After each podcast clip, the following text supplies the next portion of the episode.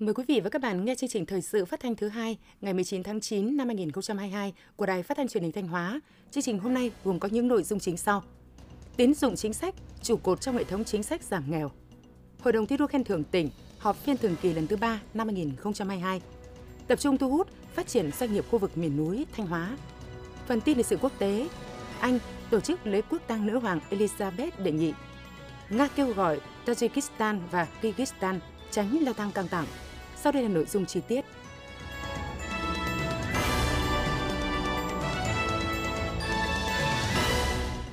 Ngày 19 tháng 9, Ủy ban Nhân dân tỉnh đã tổ chức hội nghị tổng kết 20 năm triển khai thực hiện Nghị định số 78-2002 của Chính phủ về tín dụng đối với hộ nghèo và các đối tượng chính sách khác. Dự hội nghị có các đồng chí Lại Thế Nguyên, Phó Bí thư Thường trực tỉnh ủy, Trường đoàn đại biểu Quốc hội tỉnh Thanh Hóa, Dương Quyết Thắng, Tổng Giám đốc Ngân hàng Chính sách Xã hội Việt Nam,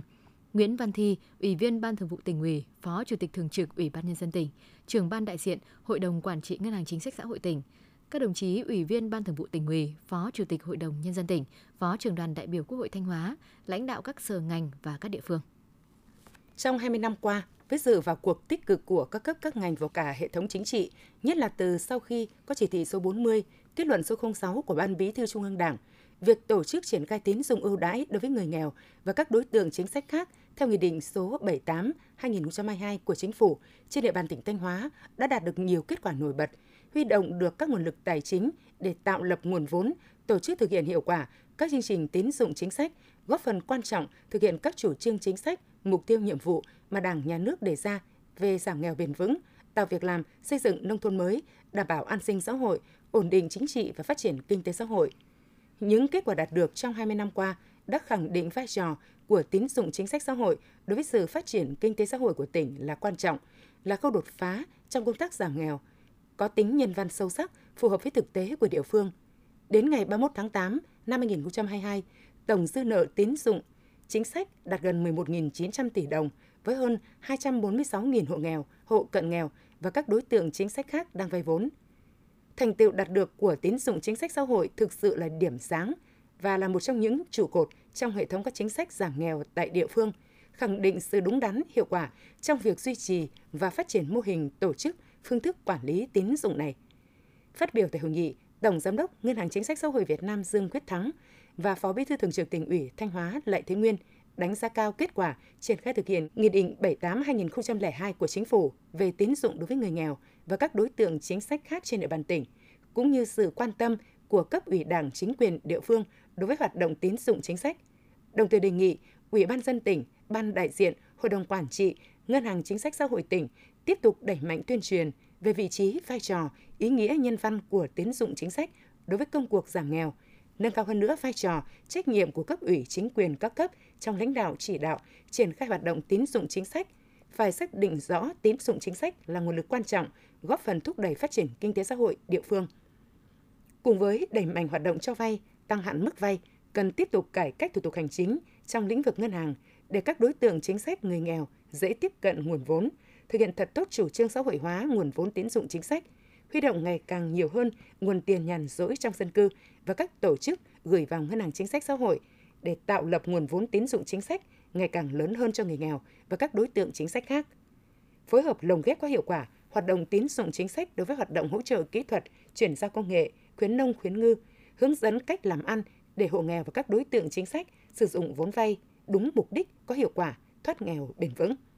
Nhân dịp này, nhiều tập thể và cá nhân đã được nhận bằng khen của các bộ ngành trung ương và Chủ tịch Ủy ban dân tỉnh vì có thành tích xuất sắc trong công tác triển khai thực hiện vốn vay ưu đãi đối với hộ nghèo và các đối tượng chính sách, góp phần xóa đói giảm nghèo, ổn định xã hội trên địa bàn tỉnh giai đoạn 2002-2022. Hội đồng thi đua khen thưởng tỉnh họp phiên thường kỳ lần thứ 3 năm 2022, đồng chí Đỗ Minh Tuấn, Phó Bí thư tỉnh ủy, Chủ tịch Ủy ban nhân dân tỉnh, Chủ tịch Hội đồng thi đua khen thưởng tỉnh chủ trì phiên họp. Dự phiên họp có các đồng chí Lê Tiến Lam, Ủy viên Ban Thường vụ tỉnh ủy, Phó Chủ tịch Thường trực Hội đồng Nhân dân tỉnh, Phạm Thị Thanh Thủy, Ủy viên Ban Thường vụ, Trưởng ban Dân vận tỉnh ủy, Chủ tịch Ủy ban Mặt trận Tổ quốc tỉnh, Đầu Thanh Tùng, Phó Chủ tịch Ủy ban Nhân dân tỉnh và các thành viên Hội đồng thi đua khen thưởng tỉnh. Tại phiên họp, Hội đồng thi đua khen thưởng tỉnh đã thông qua tờ trình về việc đề nghị tặng thưởng huân chương bằng khen của Thủ tướng Chính phủ, cờ thi đua của Chính phủ, cờ thi đua của Ủy ban dân tỉnh cho ngành giáo dục và đào tạo năm học 2021-2022 và công nhận danh hiệu kiểu mẫu cho các cơ quan đơn vị, xã, phường, doanh nghiệp trong tỉnh. Sau khi thảo luận, đánh giá dựa trên các tiêu chí quy định về xét thi đua khen thưởng, Hội đồng thi đua khen thưởng tỉnh đã bỏ phiếu thống nhất đề nghị tặng thưởng các danh hiệu thi đua, hình thức khen thưởng cho các tập thể cá nhân. Theo đó, có một tập thể được đề nghị tặng thưởng huân chương lao động hạng nhì, ba tập thể, ba cá nhân được đề nghị huân chương lao động hạng 3, 16 tập thể, 10 cá nhân được đề nghị tặng bằng khen của Thủ tướng Chính phủ, 5 tập thể được đề nghị tặng cờ thi đua của Chính phủ, 90 tập thể được tặng cờ thi đua của Ủy ban dân tỉnh. Hội đồng thi đua khen thưởng tỉnh cũng đã bỏ phiếu thống nhất công nhận danh hiệu kiểu mẫu cho 119 cơ quan đơn vị, 3 phường và 3 xã. Tại phiên họp, Chủ tịch Ủy ban dân tỉnh, Chủ tịch Hội đồng thi đua khen thưởng tỉnh Đỗ Minh Tuấn đánh giá cao tinh thần trách nhiệm của các thành viên Hội đồng thi đua khen thưởng tỉnh trong việc xem xét hồ sơ bình chọn, xét duyệt các tập thể cá nhân thực sự xuất sắc, đảm bảo đủ tiêu chí, tiêu chuẩn theo quy định. Đồng chí đề nghị Ban thi đua khen thưởng tỉnh tiếp tục ra soát lại danh sách các tập thể cá nhân đề nghị khen thưởng đảm bảo chính xác, đồng thời xin ý kiến Ban Thường vụ tỉnh ủy về các tập thể và cá nhân giới thiệu điển hình các phong trào thi đua do Trung ương phát động, đồng thời cho ý kiến vào từng trường hợp cụ thể được đưa ra đề nghị xét thưởng. Đối với bốn doanh nghiệp đưa ra xét công nhận kiểu mẫu, Chủ tịch Ủy ban dân tỉnh, Chủ tịch Hội đồng thi đua khen thưởng tỉnh Đỗ Minh Tuấn yêu cầu Sở Nội vụ tiếp tục có văn bản xin ý kiến các xã, phường nơi doanh nghiệp đứng chân để công tác khen thưởng đảm bảo chính xác, khách quan, đúng tiêu chí, tiêu chuẩn và các quy định của pháp luật. Ngày 19 tháng 9, Liên đoàn Lao động tỉnh Thanh Hóa tổ chức hội thảo lấy ý kiến sửa đổi bổ sung một số điều luật công đoàn 2012. Dự hội thảo có đồng chí Mai Văn Hải, Phó trưởng đoàn đại biểu Quốc hội tỉnh Thanh Hóa, cùng lãnh đạo một số ban sở ngành cấp tỉnh. Luật Công đoàn 2012 được Quốc hội khóa 13 thông qua ngày 20 tháng 6 năm 2012 và có hiệu lực thi hành từ ngày 1 tháng 1 năm 2013.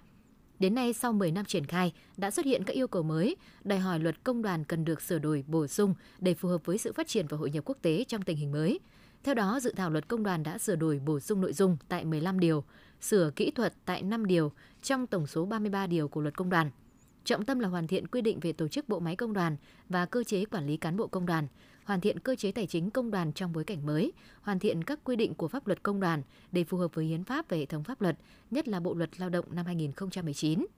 Tại hội thảo, các đại biểu đã tham gia ý kiến về một số vấn đề như quyền và trách nhiệm của công đoàn trong việc tham gia thanh tra, kiểm tra chế độ chính sách cho người lao động, giải quyết tranh chấp lao động, phối hợp giám sát thực thi chế độ bảo hiểm xã hội của người lao động theo quy định của pháp luật, quy định trong việc thu chi tài chính công đoàn, đồng thời kiến nghị một số vấn đề về tổ chức bộ máy và cơ chế quản lý cán bộ công đoàn, quyền gia nhập công đoàn của người lao động nước ngoài, quyền gia nhập công đoàn Việt Nam của tổ chức của người lao động tại doanh nghiệp, miễn giảm kinh phí công đoàn trong các trường hợp doanh nghiệp gặp khó khăn do thiên tai, hỏa hoạn, dịch bệnh.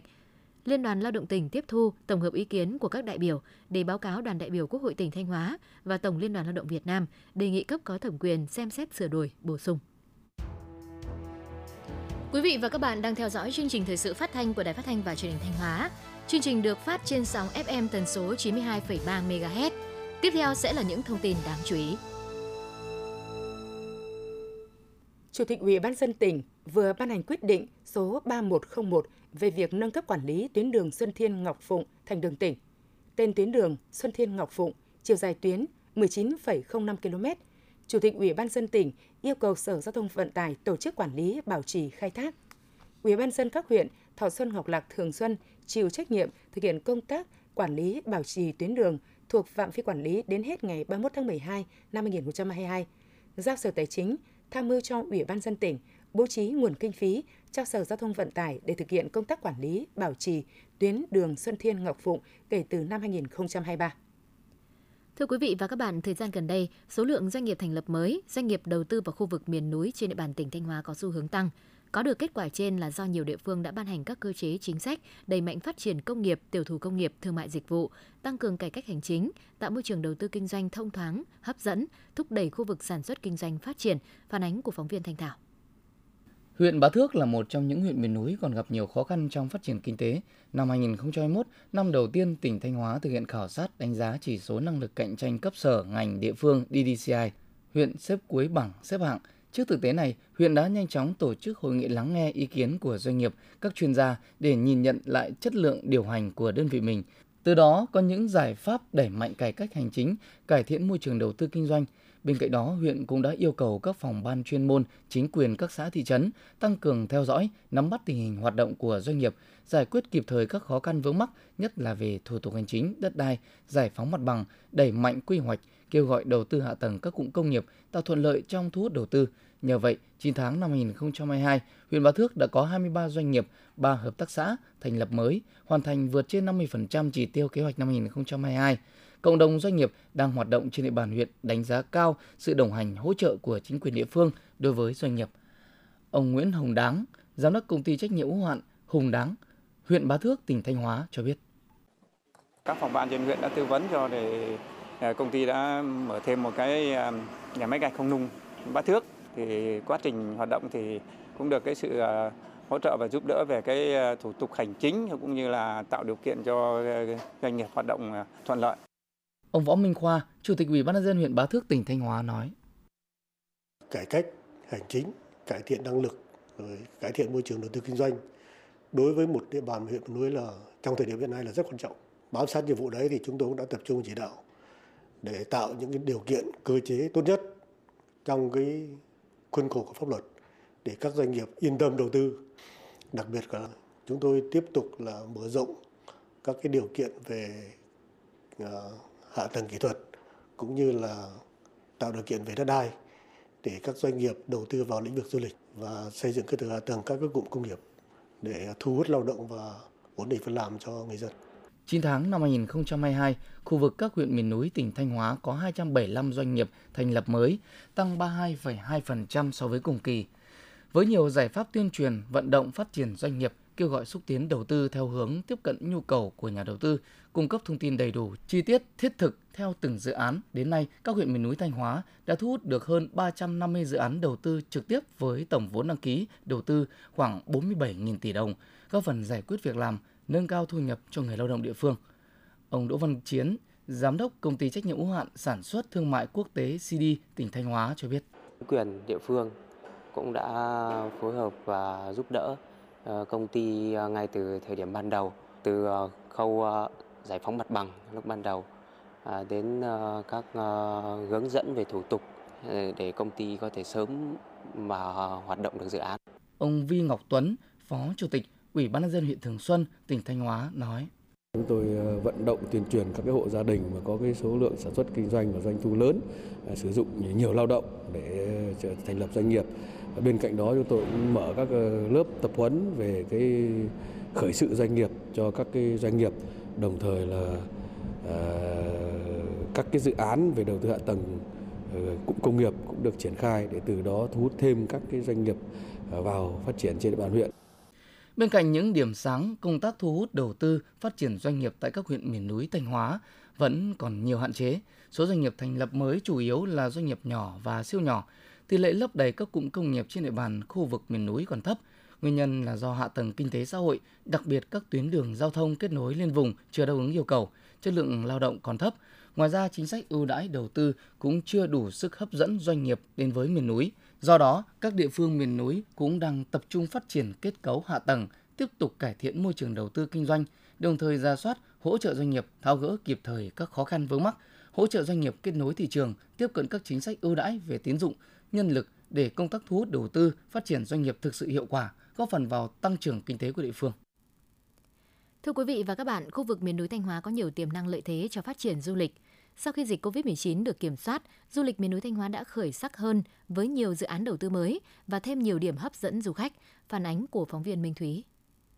Thác Mây ở xã Thạch Lâm, huyện Thạch Thành là một trong những điểm đến đang thu hút được nhiều du khách đến tham quan. Từ đầu năm đến nay, Thác Mây đã được đón hơn 100.000 du khách, doanh thu từ bán vé tham quan đạt khoảng 2 tỷ đồng. Vì vậy, Ủy ban nhân dân huyện Thạch Thành và Ban quản lý điểm du lịch Thác Mây xã Thạch Lâm đã triển khai nhiều giải pháp để quản lý tốt các dịch vụ để đảm bảo an toàn cho khách đến tham quan nghỉ dưỡng. Ông Bùi Văn Năng, Phó Ban quản lý điểm du lịch Thác Mây xã Thạch Lâm huyện Thạch Thành cho biết. Ngay từ đầu năm thì à, Ủy ban nhân xã đã trực tiếp chỉ đạo cho Ban quản lý Thác Mây và tổ thường trực tại điểm quản lý Thác Mây thực hiện các cái biện pháp Thứ nhất, về công tác bảo vệ môi trường thì là ban quản lý thường xuyên làm tốt công tác vệ sinh môi trường sạch sẽ để tạo cái cảnh quan môi trường cho du khách đến tham quan. Cái thứ hai, à, đó là về cái việc mà xác định rằng năm nay sẽ có lượng khách du lịch đến thang mây rất là nhiều để bảo đảm cái công tác về à, an toàn giao thông, tránh ách tắc giao thông để ờ, đảm bảo du khách thuận tiện à, đi lại. Cùng với Thác Mây, nhiều điểm đến du lịch ở miền núi Thanh Hóa đã thu hút được rất đông du khách, trong đó phải kể đến như khu bảo tồn thiên nhiên Pù Luông Bá Thước, Bến En huyện Như Thanh, suối cá thần Cẩm Lương, bản Mạ huyện Thường Xuân, bản Hang huyện Quan Hóa và nhiều di tích tâm linh danh làm thắng cảnh khác. Với những tiềm năng lợi thế, du lịch miền núi Thanh Hóa đã và đang thu hút được nhiều nhà đầu tư lớn đã quan tâm đầu tư xây dựng cơ sở hạ tầng để phục vụ phát triển du lịch. Trong đó, có thể kể đến dự án du lịch nghỉ dưỡng sinh thái số khoáng nóng tại thôn Luông, xã Thành Minh, huyện Thạch Thành. Dự án được xây dựng trên tổng diện tích 48,8 ha với nhiều hạng mục công trình tạo thành một khu nghỉ dưỡng sinh với các dịch vụ vui chơi giải trí, chăm sóc sức khỏe. Sau khi dự án đi vào hoạt động sẽ tạo bước chuyển biến mới về du lịch của huyện Thạch Thành để đánh thức tiềm năng và tạo cú hích mạnh mẽ phát triển kinh tế xã hội trong khu vực. Ông Đỗ Giang Long, giám đốc công ty trách nhiệm hữu hạn Xuân Lộc Thọ nói: Chúng tôi cũng đã khảo sát, nghiên cứu nhiều dự án khác có quy mô và mục tiêu đầu tư nó tương tự để mình chắt lọc lấy một cái gì đấy phù hợp nhất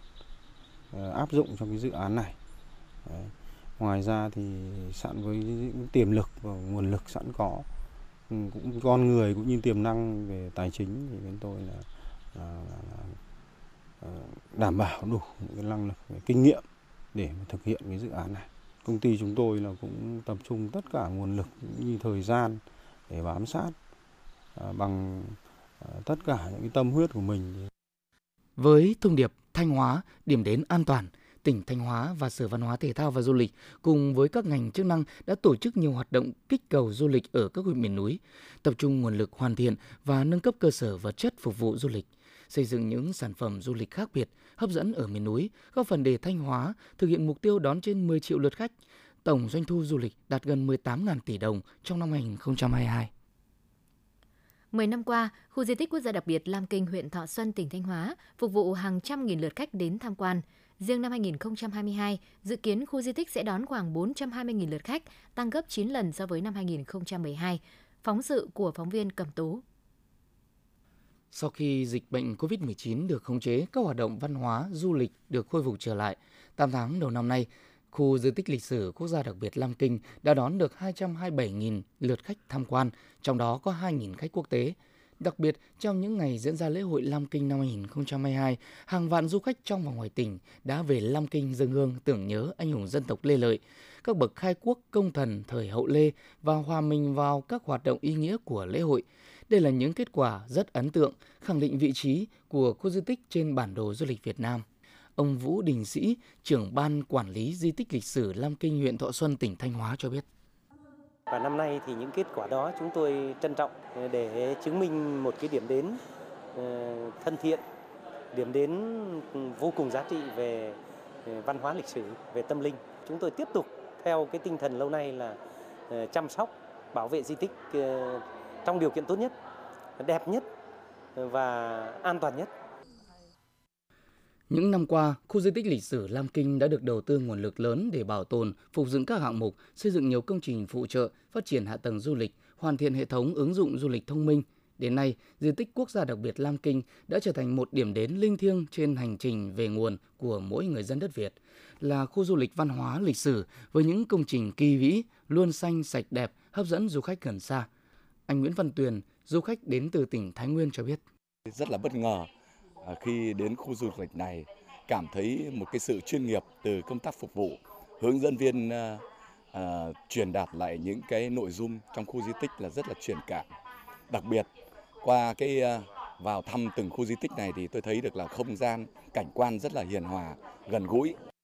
Thời gian tới, tỉnh Thanh Hóa tiếp tục dành nguồn lực bảo tồn, tôn tạo và phát huy giá trị khu di tích Lam Kinh nhằm tôn vinh giá trị lịch sử, văn hóa, kiến trúc nghệ thuật triều đại Hậu Lê, đưa khu du lịch Lam Kinh trở thành điểm tham quan, học tập, nghiên cứu và giáo dục truyền thống yêu nước cho thế hệ sau và trở thành điểm đến quan trọng trên bản đồ phát triển du lịch quốc gia.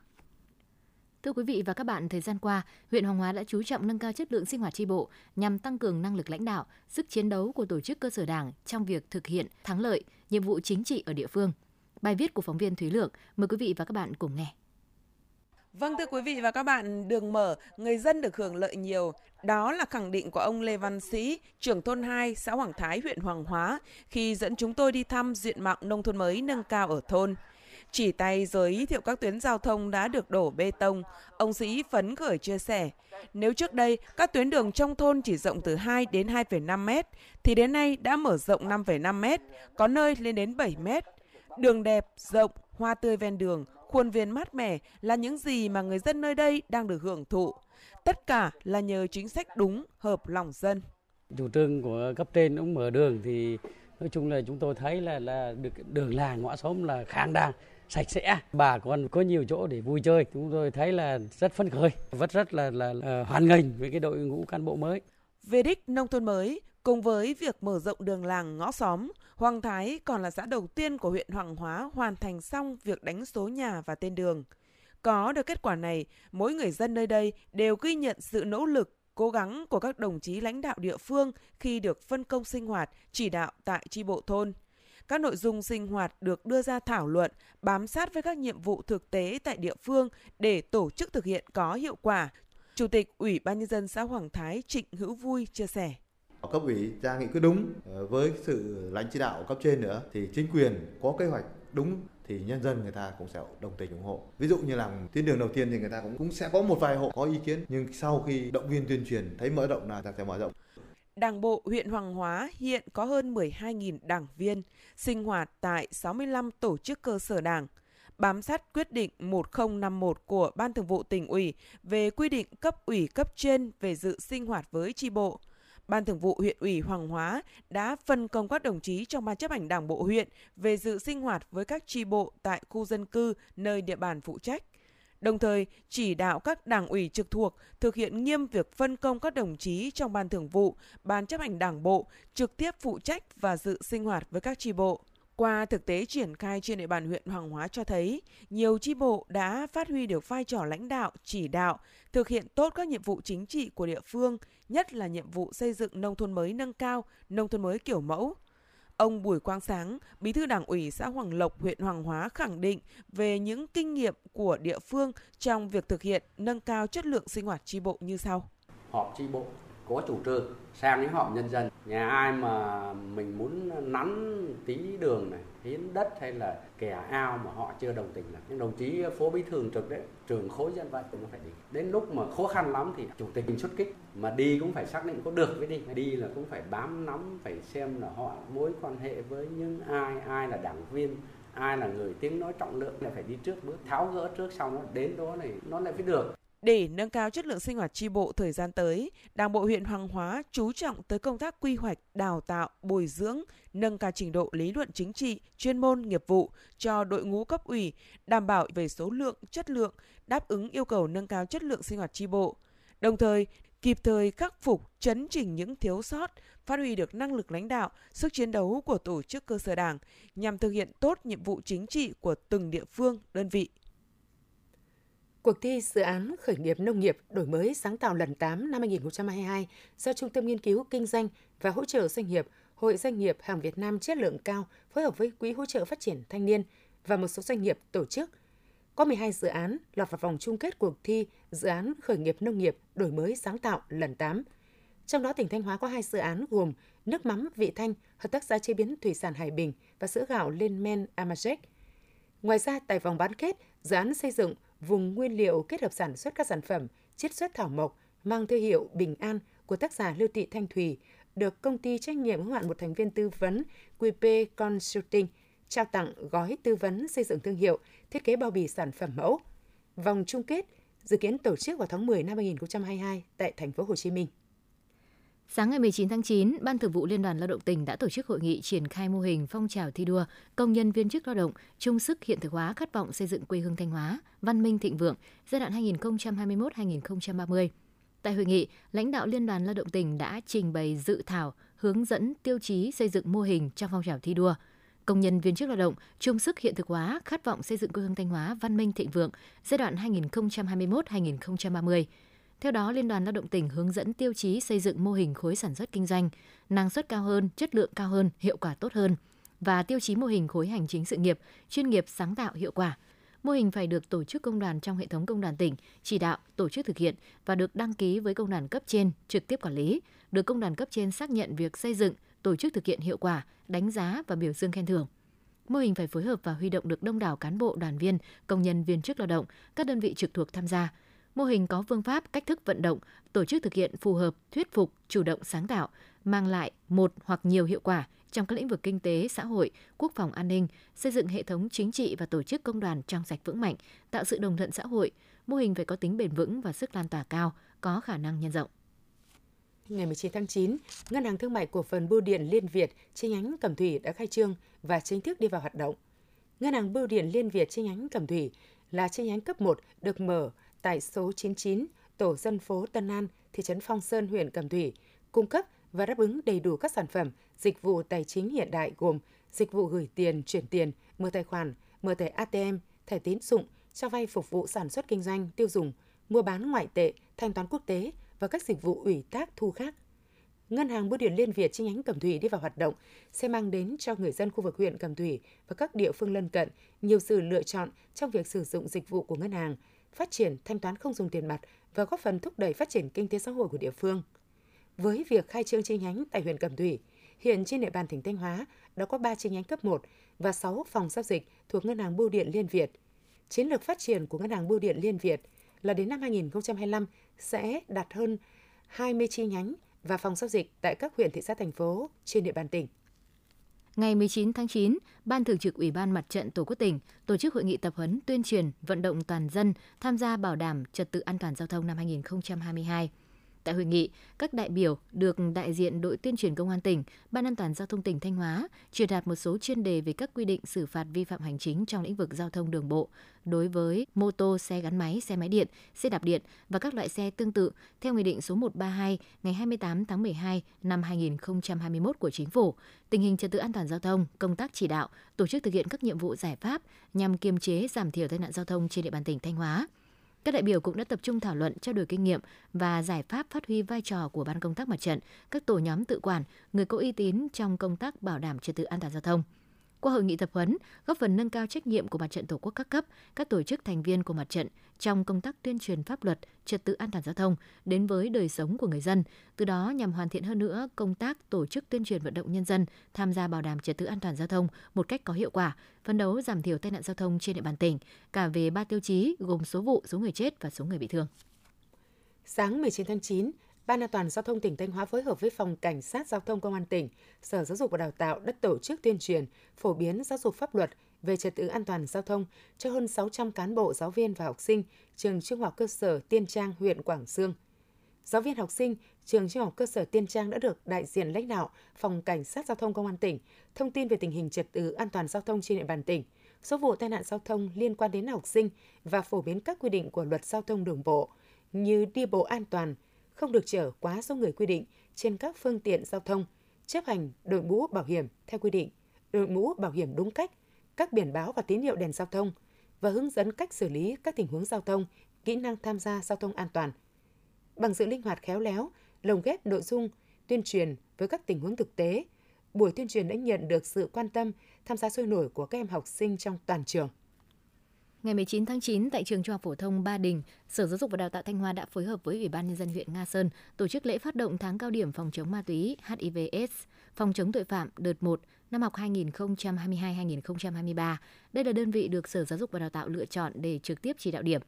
Trong tháng cao điểm phòng chống ma túy HIVS, phòng chống tội phạm đợt 1 năm học 2022-2023 được tổ chức với chủ đề nâng cao hiệu quả công tác cai nghiện ma túy và quản lý người sử dụng trái phép chất ma túy vì một cộng đồng khỏe mạnh và an toàn. Sở Giáo dục và Đào tạo sẽ phối hợp với các lực lượng chức năng đẩy mạnh tuyên truyền sâu rộng đến cán bộ, giáo viên, học sinh, các nhà trường và người dân về hiểm họa ma túy HIVS, góp phần xây dựng môi trường lành mạnh, không tội phạm, không ma túy. Chỉ đạo các nhà trường tổ chức meeting gia quân phòng chống ma túy HIVS, tích hợp kiến thức về giáo dục phòng chống ma túy HIVS vào chương trình các môn học, tổ chức khám sức khỏe định kỳ cho học sinh, tổ chức cho cán bộ giáo viên phụ huynh học sinh ký cam kết kiên quyết bài trừ tệ nạn ma túy học đường vì một tương lai tươi đẹp và an toàn. Quý vị và các bạn vừa theo dõi phần tin trong tỉnh của Đài Phát thanh Truyền hình Thanh Hóa. Thực hiện chương trình, biên tập viên Hoàng Mai, các phát thanh viên Thủy Dung Minh Thu, kỹ thuật viên Thanh Thủy, tổ chức sản xuất Hoàng Văn Triều, chịu trách nhiệm nội dung Nguyễn Huy Long. Tiếp ngay sau đây là bản tin thời sự quốc tế.